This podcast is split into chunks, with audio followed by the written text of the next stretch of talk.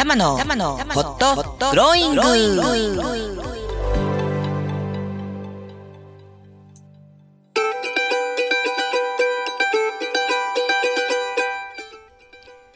皆様今日も明るく楽しく元気よくこの時間をお迎えでいらっしゃいますか？今週もホットグローイングの時間がやってまいりました。パーソナリティの橋本玉木たまちゃんです。さあ今週も元気にスタートしてまいりましょうえー、まずは最初にお詫びを。勝手にですね8月第3週第4週夏休みをいただいちゃいまして放送をお休みさせていただきました。まあ深い意味があったわけではないのですがなんか告知をしてまでなとかねいろんなで後で後悔してるんですけれどもちゃんと告知をしてお休みを取るべきでございました。大変失礼いたしました。で9月に入りましたので放送再開でございます。今日は9月第1回目の放送で今回も実は緊急インタビューをお届けします。8月の第2週に放送いたしました株式会社竹谷さんのスマイルキャンペーンのその後に関しましてプロジェクトメンバーの3週間後の生なお声をお届けいたします、えこの間にはですね本当にさまざまなドラマが詰まっておりましてそこには我々が学ぶべきことがあると強く強く感じております、えですので、えそのまあ、彼らの声を通しながらあ少しコメントをつらつらと私が語りつつですね、え皆様の人生思うがまんまに生きていくための少しでもささやかなヒントを提供できればと願っております。え今日もぜひ30分間最後までお付き合いください。えそしてですね今日も多摩スタジオからお届けしておりますので、え生活雑音やらあアクシデントやら思わぬ音が入ったりとかですね。今もですね、え、私の足元では我が家の夢という、え、6歳のニャンズがですねなぜか一人興奮しておりまして尻尾をタヌキみたいにあの広げて部屋を走り回っているなんちゅうことがございまして、え、アクシデントがあるかもしれませんが、えその点はひらにひらにご容赦いただければと 思います、えー、大変申し訳ございませんがよろしくお願いいたします、えー、それでは30分間最後までお付き合いください。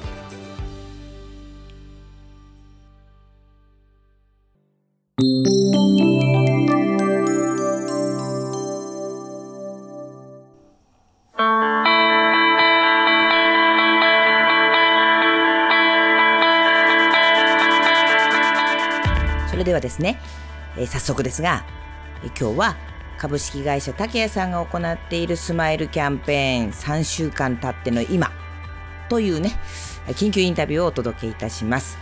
まあ、前段のそのスマイルキャンペーンは何かということに関してはぜひ8月第2週の放送をお聞きいただきたいんですけれども、まあ、とにかくこのコロナ禍の中でですね笑顔を届けたいとあるいは笑顔になってお互いがくすっと笑える余地を持とうじゃないかと社内的にも。そしてお客様との間でも。と言ってマスクにリアルな笑顔のこの口元を印刷して全員がこれを着用して業務に当たるという施策を会社として実行したと。それを立案したのが若手メンバーの創発プロジェクトというメンバーだったんです。でところがですねやっぱ想定以上の賛否両論が起こりましてでそれも当初は否定的な意見がやっぱ目立つわけですよね。でそこで傷んでしまったりとかですね、えー、崩れそうになったりとかさまざ、まなドラマがあったんですが、えー、目覚ましテレビさんを皮切りにですね、大きな、まあ、オンラオンラインじゃないテレビねでダダダダダダッと10番組ぐらい取り上げていただいてたけしさんなんかのニュース番組ではもうキャスターがマスクをつけてくださっちゃってですねそんなところからの潮目が変わっていくっていうことがありまして、まあ、そんな引きこもごもを経験して涙を飲んだことも経験したメンバーたちの今というインタビューです。で、えー、マスクをみんな着用しているのでちょっと音声が聞きにくいところがあるんですけれどもぜひお聞きください。さあどうでしょう？3週間経ってみて。どんな？モデルさん。そうそうマイマスクのモデルさんがまずはねいろいろな引きこもごもがあるのではないかと思うんだけど。まあそうですね。あのー、まあいろいろやっぱりまあ、そのなんだ取材の方とかにも自分の口元みんなつけててどうですかみたいな 聞かれるんですけどやっぱ今でもやっぱちょっと違和感があってあのなんかねちょっと恥ずかしいですよねやっぱり、なんかだからまあちょっと不思議だなっていう今でも3週間経ってもなんかちょっと不思議だなっていう感じです。現場で見るとね。なるほど。じゃあ女性版の方はどうでしょうか？私も最初が、えーと、みんな同じなんだろう、えー、口元をつけていてちょっと不思議だなと思いましたけども、まあ、でも周りからの声いただいたのが並びがすごく綺麗で、つけた人も美人になったことって言われたことがすごい嬉しかったなるほど。ぶっちゃけ男性でほら あのあえて女性をつけてる人いるじゃないですか。ああれはどどう？えー、だだ男性が女性バージョン。そうそうそうそう。まあ、その男性も結構いい笑顔になったんじゃないのかな。と思いますけどまあたまに逆、えっと、上と下逆につけると、まあ、おかしいけれどもすごい面白いです。なるほど。そう。じゃあそれは別に違和感ない。違和感ないです。うんなるほどね。なるほどみんなはどうですか？現場でそれそれぞれいろんな声をいただいたりとかいろいろあると思うんですけど。私はやっぱりあのテレビのメディア取材があって実際放映されたのを見たお客様から声かけられて、まあ、ちょうどエレベーター乗ってたんですけど「見たわよ」って言ってしかも「あなたいたわね」みたいな。今この制服が指導だから結構目立つみたいで声をかけられてまあ、楽しく会話することもできて、まあ、テレビ取材が始まる前とはやっぱり違った反応を生で受けることができて、すごくやってよかったなって、うん、はい、もうお客様の声じゃないんですけど個人的なあの感想でメディア取材があのあったよとか放映されるよっていうのをうちの家族に言ってなかったんですけどたまたまうちの姉が見て「みー出てる」家族でやっぱりあの話題になったみたいで、うん、まあ、そんな身内の反応を聞けたことも嬉しかった。まあ、私もあの工藤さんと一緒で、まあ、レジ付近にいることが多いんですけどレジの方にお客様がテレビで見たよとか、えー、いいいい印象のことを、あのー、おっしゃってるのを聞こえることが多くなってきてでまたつけてる人たちも、えー、最初のことの最初の頃の方の抵抗っていうのが徐々に薄らいできて、えー、不満っていうのもあまり聞かなくなってきたので、まあ、そういった意味でも良かったなと。あとこれも工藤さんと重複してしまうんですが、えー、っと先週ぐらいに、ま、実家に帰った時に、まあ、私も親とかには一切言ってなかったんですけども親から今日あのスマイルマスクつけてないけどどうしたのってあのつけてくること期待されてあの びっくりしたのと。そうですね。あとは、まあ、母からはあの欲しいんだけど持ってきてとは言ってたので、まあ、そういった声も嬉しかったなと思いました。はい。僕は親にバリバリもう先に連絡はしてたんですけど結果的に目覚ましテレビに写真で、うん、目覚ましテレビさんに写真で出演することができてまあそのポーズもかなりおちゃらけたポーズの写真だったのであんたらしいねというふうにでも元気でやってるねと。やっぱり遠くの人に見てもらえるっていうのが、この関東というか東京だけじゃなく、全国の人に本当に見てもらえたっていうのが、まあ本当実感できたなと思ったので、嬉しく思いました。あとは、まあ売り場でつけててあまり、なんですかね、多分フィットしすぎて何も言われないというか、商談の時もそうですけど、何も言わずに商談が始まるので、多分あの、もう違和感なく、まああの、普通にマスクつけてるんだなって思われてる前提で、あのここ最近は商談をしているので、まあ、認知度も上がったのもそうですけどやっぱり笑っていただけるのが一番いいのかなとそう思いましたね。はい。そうですね、まあ、最初は結構批判の声をまあ割と前線の方であの受け続けて結構あのメンタル的に来た部分もあったんですけど、まあ、だんだんあのメンタル的にもダウンになってきて、まあ、結構そのアンチが多いのはある意味関心を集めてることだなっていうふうにあの思えるようになってきてその直後にメディアの方からの露出いただいてあのご好評もいただける中でですねやっぱりあの関心を集めるっていうのはある程度賛否両論っていうのもあの受け入れないといけないんだなっていうかなり自分の中で教訓になったところもあったのでかなりあのこのマスクスマイルマスクを通していい経験させてもらったなっていうのがあの正直なところですね。私も開始して3週間でこんなにいい反響を特にメディアの方ですとかあのネットニュースに上げていただけたことが本当に嬉しかったですし、まあ、それを受けてお客様ですとかつけているスタッフも前向きに捉えてもらえたのがすごくやりがいがあったというかみんなでできてよかったなって思う反面やっぱり未だにちょっと不安があったりま悩んでらっしゃる方もいるのでまそれに向けてまたこのメンバーでより良くしていかれるように考えていけるっていうのも楽しいですしそれによってま会社が活性化できたらいいなっていうのが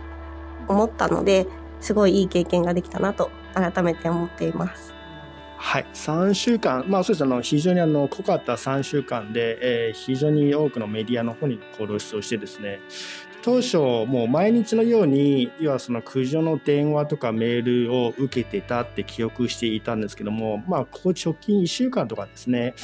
まあ、あの、1件あるかどうか、まあ、あの、報告されているレベルでは1件あるかどうか、まあ、だいぶ認知されて、えー、免疫がついて、で、メディアの力によって、徐々にこう受け入れられてるのかなっていうふうに、えー、まずちょっと感じたのと、であとはまあ個人的に非常にその嬉しかったのは、まあ、日本のそのメディアで取り上げられた後に、まあ、次はその海外のですね、えー、いろんなニュースサイトとかにまあ取り上げられていてでまた日本国内の方でも映画を研究家って名乗る方がわざわざ我々のそのお店に見にくださ来てくださっていて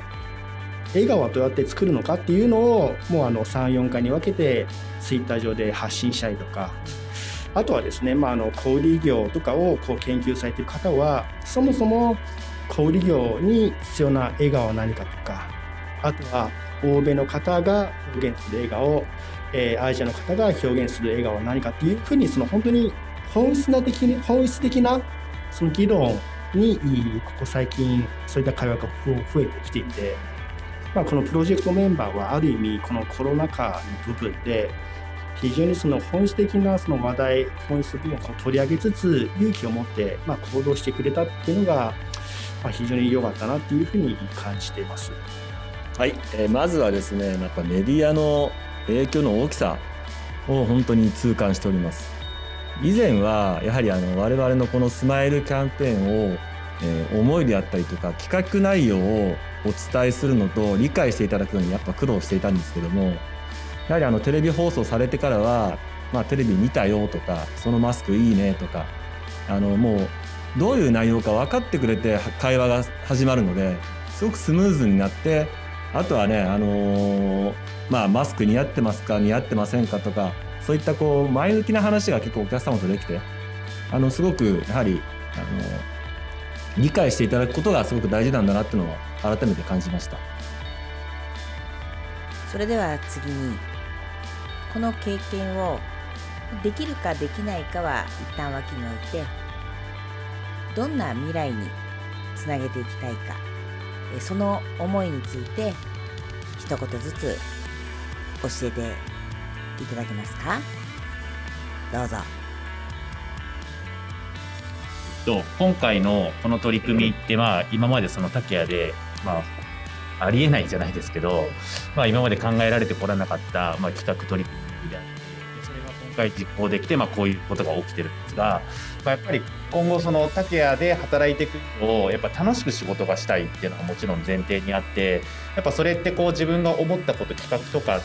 だとかっていうのをまああのまあ、その通る通らない、まあ、いろいろ企画にもよるんですが、まあ、いろんな意見が言えて、まあ、その中で自分の企画がもう本当に実行しやすい会社になれば働ているその楽しさっていうのはすごくもっともっとこう出てくると思うので、まあ、それがまさにこのワクワクバリューカンパニー楽しさワクワクバリューに、えー、つながると思うので、まあ、本当いろんなまああの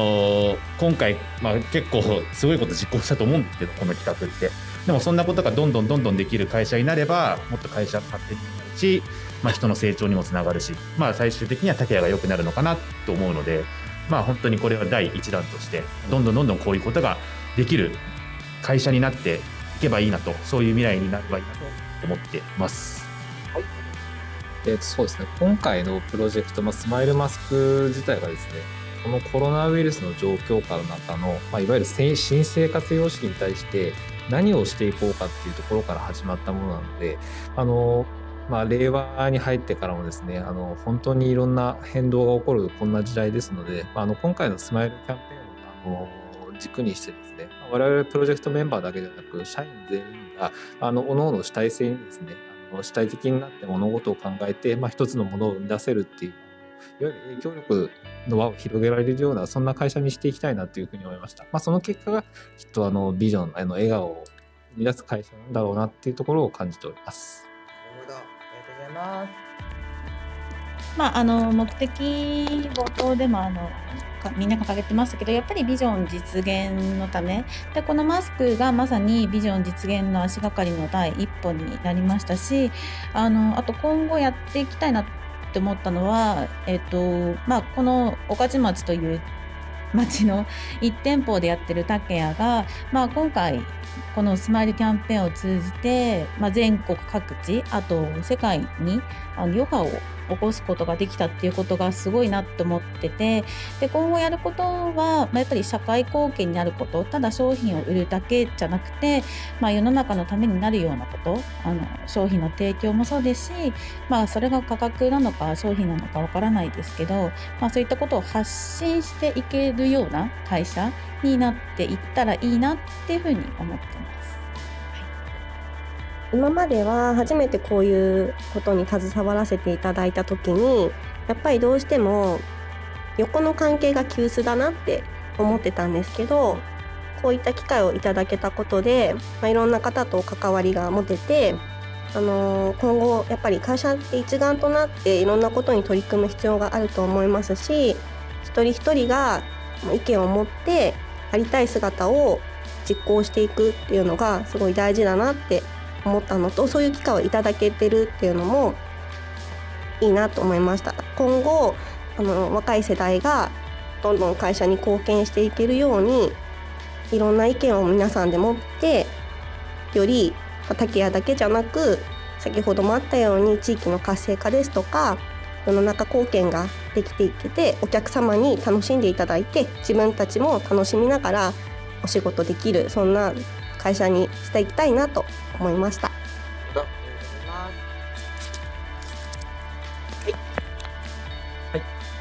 えっとやっぱりあの そうですね。やっぱりあの今回やってみて、まあ、余波が生まれたことでまずは僕いつもそうなんですね。やっぱ楽しめること自分から楽しむこと。でそれをまた誰かに楽しんでもらう、まあ、考えること。っていうのが本当にやっぱり今回すごい大切であり経験なりと大変だったなというところもあり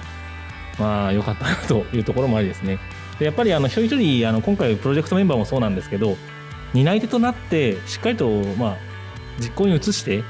でまたはその全社をエンロールしてでそこがまた姿勢が評価されたのか、まあ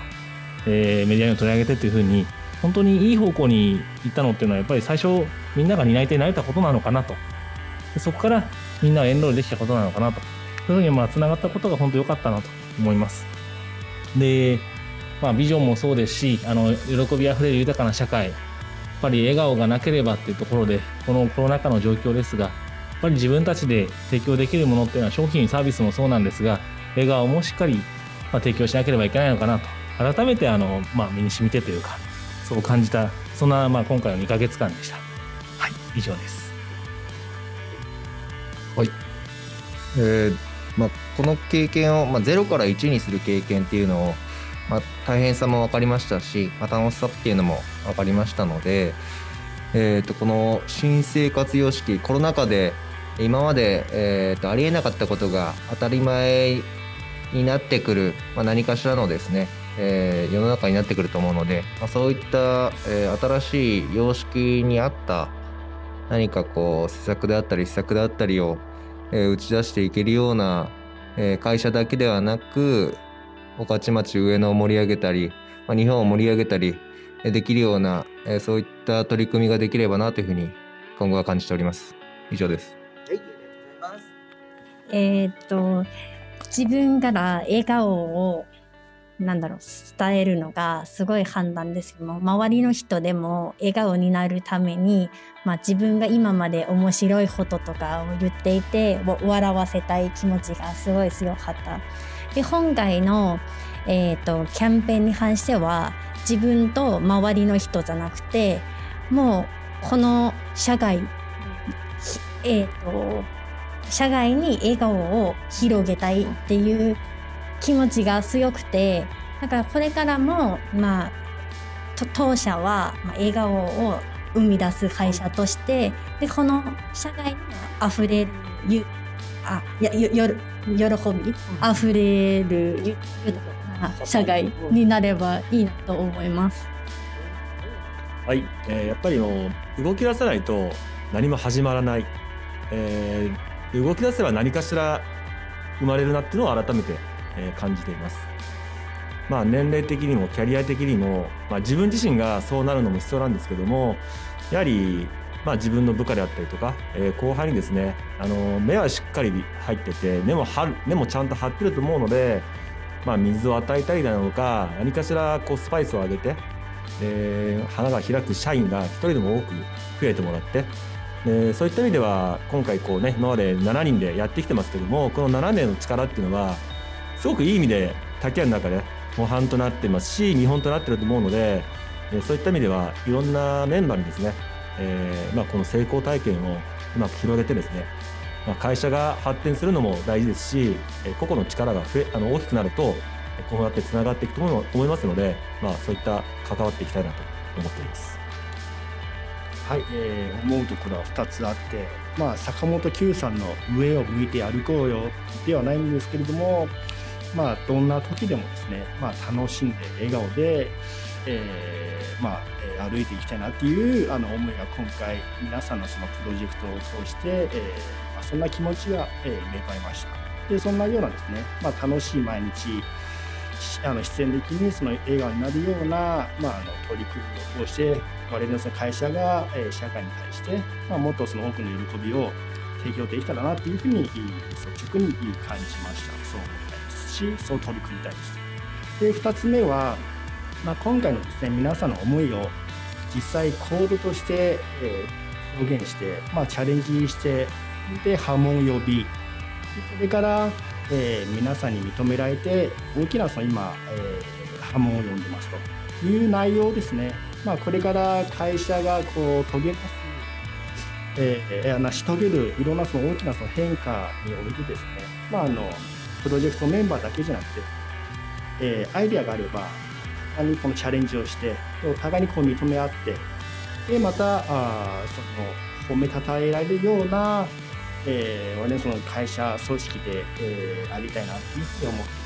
いてやっぱりそういったようなちょっとしたアイデアでも、えー大きなその成功につながりいい波紋と呼べることをもう今回皆さんがこういったような形でもってですね、まあ、一番良い成功例を作っていくのでうまくこれを引き続き、まあ、あの他のスタッフにですね、えー伝えてでさらなる次の一歩次の成功に、えーつなげていけたらなというふうに思っております。さあいかがだったでしょうか？お聞きになっていて感じられたかなと思うんですけれども声のトーンがね明るかったと思うんです。途中ね本当に心にこう痛みというか苦しみというかを抱えた時期もありました。両極のご意見いいねって言ってくださる方もいれば気持ち悪いやめてくれなんだそりゃっていうね批判クレームその中でもブレなかった。何からブレなかったかっていうと目的から彼らはブレなかったんですよね。でこれやっぱ素晴らしいことだと私はあの思ってまして同時にえー、とその目的に立ち返る目的から始めて目的に立ち返り目的を目指すということのガイド。そこにチューニングをしていくというサポート。まあ軸をぶらさないというあり方自体がやっぱ力を生みますしそういうこうサポーティブな体制を整えるっていうことは人を育てていく時にものすごく重要だなというふうに私は感じました。同時にですねやはりその場を与えるその場を提供していくっていうことの尊さ場が人を育てる環境が人を育てるというか任せる勇気を持って組織の中で人を育てたいと思うのであるなら、まあ、人材を育てようというのであるなら勇気を持って場を作り任せる。もちろん何がダメで何が良くてという枠組みは必要ですが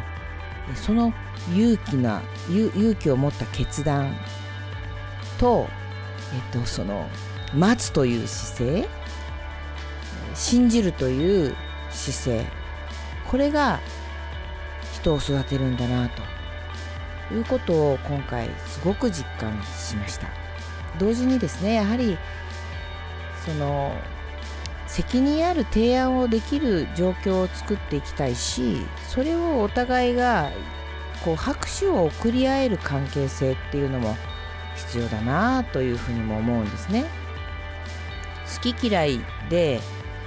あの無責任な批判をするのではなくそのそれが出てきた背景を知ろうとする努力というかそれが当たり前にできる文化を作っていくっていうことは組織をこう強くするなとも感じるんです。で今すごく時代は難しい時代になってます。昔だったらやめてしまえと言ってねそれでジエンドだったのはそうならないしだからこそ多様性が、えー、心を一つにしていくその取り組みをどう組織が生み出していくのかっていうのは今すごく難しいしでもそれこそが豊かだしやらなくちゃいけないことなんじゃないのかなとこの難しい時代に。私はそう感じました。そして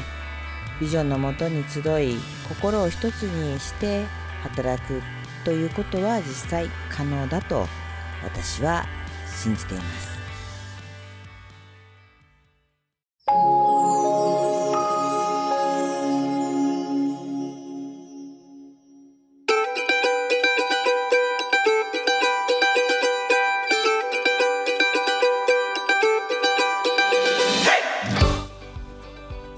さあいかがだったでしょうか？あっという間にまた時間が過ぎてしまいましたがまだ私が一番学んだのは人を育てるためにはまず信じることそして場を作り託すことそして待つことこれに尽きるかなと思います。で、えー、竹谷さんのスマイルキャンペーンは一応ですね10月31日まで続いています。ぜひですね皆さんも足を運んでえー、そして生々な現場をね目にしていただくとともに一緒にね、え、ちょっとクスッと笑って、え、そして応援をしていただければなと思います。また新しい何かが飛び出すかもしれませんので、ぜひ、え注力していただければなと、これからもですね。はい。えー、今週の放送はあここまでとさせていただきますが、お互いこんな時代だからこそ、笑顔でいる努力をしようじゃありませんか？ということで